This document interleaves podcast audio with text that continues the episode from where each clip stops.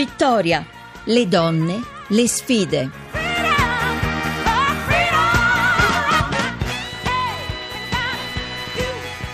Buon pomeriggio da Maria Teresa Lamberti, seconda parte di questo programma Vittoria. Ne abbiamo sentite di vittorie poco fa e abbiamo sentito anche come leggere no? il significato di questa parola che si presta in realtà a tante interpretazioni. Sembra strano, ma invece è proprio vero. Allora, stavolta invece ci spostiamo con eh, la direttrice del settimanale ospite questa settimana.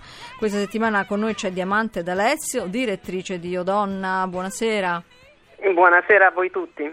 Diamante, noi oggi eh, stiamo celebrando non solamente la giornata in memoria delle vittime di mafia o la prima giornata di primavera, ma in realtà oggi è anche la giornata mondiale della sindrome di Down e vogliamo parlare di una ragazza straordinaria che uh, ha la sindrome di Down ma che è una nota stilista. Mm, questo evidentemente non, non conosce ostacoli, questa ragazza e la sua tenacia, la sua intelligenza, giusto? Assolutamente sì, perché come dicevi è proprio una vera vittoria quella di Isabella Springpool che ha 20 anni, è una ragazza del Guatemala affetta da sindrome di Down che è riuscita però a realizzare il suo sogno perché lei adesso sviluppa una linea di abiti disegnati a mano e ispirati proprio alla, alla, alle antiche stoffe del eh, Guatemala. E quello che lei dice è molto mh, mm, commovente. Dice io volevo da sempre disegnare abiti per eh, giovani e adulti con la sindrome di Down, però non sono stata poi la sua vera storia che non è stata presa in nessuna università e quindi ha potuto accedere a una scuola privata e, e adesso riesce a vendere questi vestiti, quindi davvero ha raggiunto una vittoria importantissima eh, utilizzando tra l'altro i tessuti Maya nei suoi disegni per onorare tutte quelle donne che per secoli e secoli eh, hanno fatto parte proprio delle, delle, comunità più povere del Guatemala. Mm-hmm. E quindi anche questa è una storia nella storia. È una proprio, storia, sì. Eh, sì, proprio perché la vera sfida è favorire la piena inclusione sociale delle persone con la sindrome di Down e infatti proprio per questo ehm, oggi che è la giornata, come ricordavi tu, la giornata mondiale, ehm, ci sono proprio due conferenze fondamentali che si svolgono all'ONU, una a New York e una a Ginevra e ci sono moltissime mh, cose che eh, stanno succedendo, ad sì. esempio eh, la campagna, la campagna mondiale che ha un hashtag molto bello, My Voice, My Community, cioè vuol dire la mia voce e la mia comunità, proprio per sottolineare il diritto delle persone con la sindrome di Down a essere protagoniste delle scelte e delle politiche che le riguardano. È quello ad il esempio... problema probabilmente, proprio le scelte e le politiche. Se questa ragazza è riuscita ad andare addirittura l'anno scorso ha partecipato alla Fashion Week di Londra, vuol dire che eh, eh, quello che lei ha prodotto, quello che lei ha disegnato, ha scelto, visto che appunto si è rifatta a queste tradizioni del suo paese, eh, hanno un peso e un valore anche economico e non solamente etico.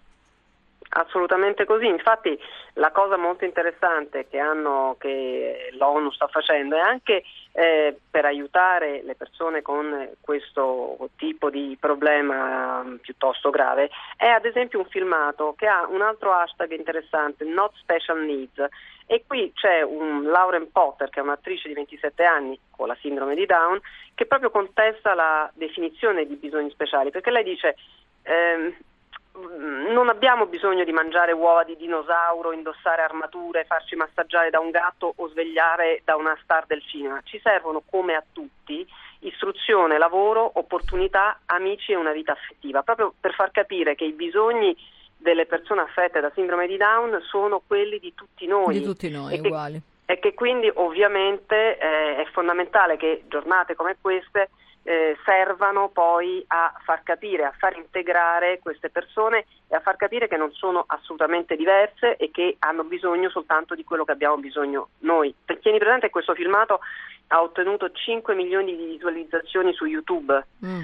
E, e, altre cose si stanno muovendo, per esempio c'è un progetto italiano che mi piace eh, raccontare, sì, che è questo progetto WOW, Wonderful Work, che è stato lanciato un anno e mezzo fa e procede grazie a un lavoro delle associazioni eh, come AGPD di Milano o Capirsi Down di Monza che serve proprio a, a aiutare, eh, grazie a dei cacciatori di testa, a far trovare a questi ragazzi dei lavori veri, non dei lavori da ragazzi down, che è una cosa terribile, ma proprio dei lavori, inserirli nel mondo del lavoro esattamente come Isabella Springmull, che è diventata stilista, sa le persone che non sono affette da sindrome di Down e quindi ha sfilato, come tu raccontavi, alla Fashion Week di Londra. Sì, e qui la cosa fondamentale è che i cacciatori di teste siano in grado di mh, trovare dei lavori adatti a queste persone, ma lavori che li immergano in una realtà di persone eh, di tutti noi, cioè che quindi che non siano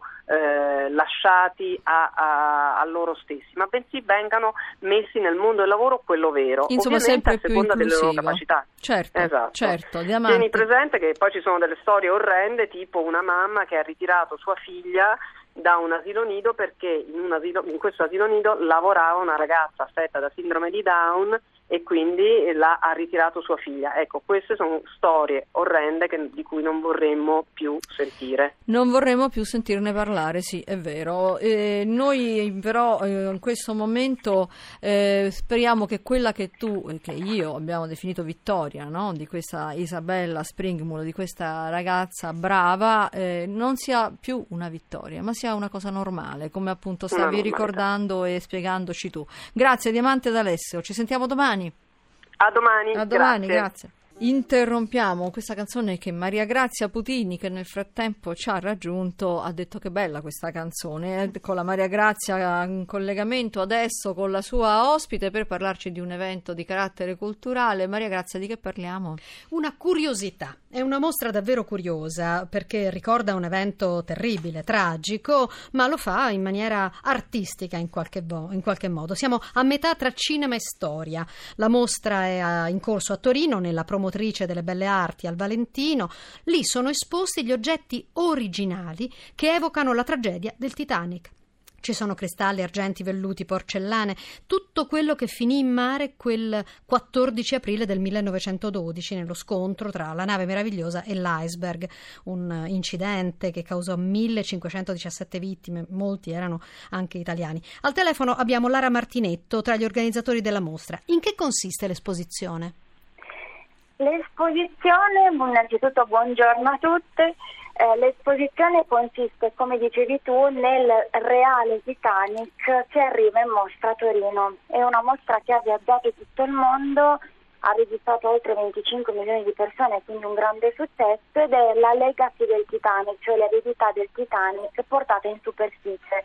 La Pianera Exhibition, che è la proprietaria del relitto, con sette spedizioni ha riportato alla luce oltre 5.000 oggetti reali, parti di nave, da parti di ancora, parte ad esempio delle panchine, eh, del pontile, gli oblò e quant'altro della nave e anche tantissimi oggetti personali appartenuti sia a chi viaggiava a bordo sia coloro che lavoravano invece all'interno dell'equipaggio. Allora dobbiamo andare velocemente verso la fine per stimolare i nostri ascoltatori ad andare a dare un'occhiata a questa mostra che comunque nel mondo è stata visitata almeno da 10 milioni di persone. È vero che i due innamorati del film, quelli che sono stati interpretati da Leonardo DiCaprio e Kate Winslet, sono veri, c'erano davvero e soprattutto si sono abbracciati in quel modo guardando l'oceano?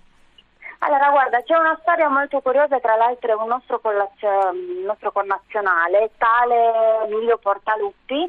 Lui lavorava al Marmo, faceva parte della terza classe, ma era molto amico di Gian Giacomo Bastor, che era estremamente ricco e viaggiava in prima classe.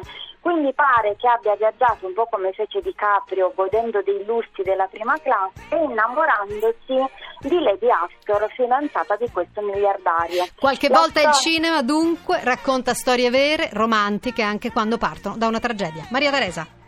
Noi vi salutiamo, siamo arrivati al momento dei saluti perché diamo la linea naturalmente al GR Economia. Vi ricordo che potete scrivere a vittoria.rai.it e potete riascoltare la trasmissione in podcast su vittoria.rai.it. Eh, Vittoria è a cura di Maria Teresa Lamberti, hanno lavorato alla puntata Laura Rizzo e Luca Torrisi in redazione per l'organizzazione Rita Mari, Massimo Quaglio alla regia, il tecnico è Stefano Catini. Ci sentiamo domani dopo il GR delle 17. Buona serata da Maria Teresa Lamberti.